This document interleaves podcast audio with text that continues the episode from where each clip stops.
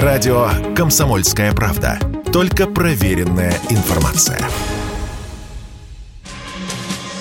Умными счетчиками электроэнергии называют устройства, которые передают показания энергосбытовой компании в автоматическом режиме. Именно для их установки и обслуживания Минстрой предложил правительству обязать собственников частных домов и квартир пускать работников ЖКХ к себе. Об этом пишут «Известия». Для граждан, которые будут повторно отказывать в допуске коммунальщикам, предлагается ввести административную ответственность. Между тем, инициатива эта антиконституционна, сказал Радио КП юрист, председатель Союза жилищных организаций Москвы, член Комитета торговой промышленной палаты по ЖКХ Константин Крохин с точки зрения Конституции жилище неприкосновенно. Эти нормы продублированы в том числе и в процессуальном законодательстве. Также жилищный кодекс запрещает доступ в жилое помещение без согласия проживающих там лиц. Получается так, что фундаментальное право, заложенное в Конституции, неприкосновенное жилище, может быть подвергнуто а, ограничению целях получения права доступа производителям счетчика или поставщикам услуг,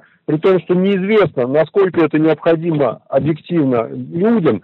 Ну а жильцов, отказывающих коммунальщикам в доступе в их дома, тоже понять можно, добавляет Константин Крохин. Но решить проблему можно другими, более гибкими мерами, без принуждения, сказал он в интервью Радио КП. Если, если рассматривать объективную необходимость э, для доступа специальных организаций, специальных обслуживающих организаций, либо для доступа э, для установления этих счетчиков, то я полагаю, было бы более правильным, если бы были стимулирующие мотивы, а именно, если бы граждане понимали, что установка этих умных, так называемых умных приборов учета для них выгодна, полезна, они на этом экономят, дом на этом экономит.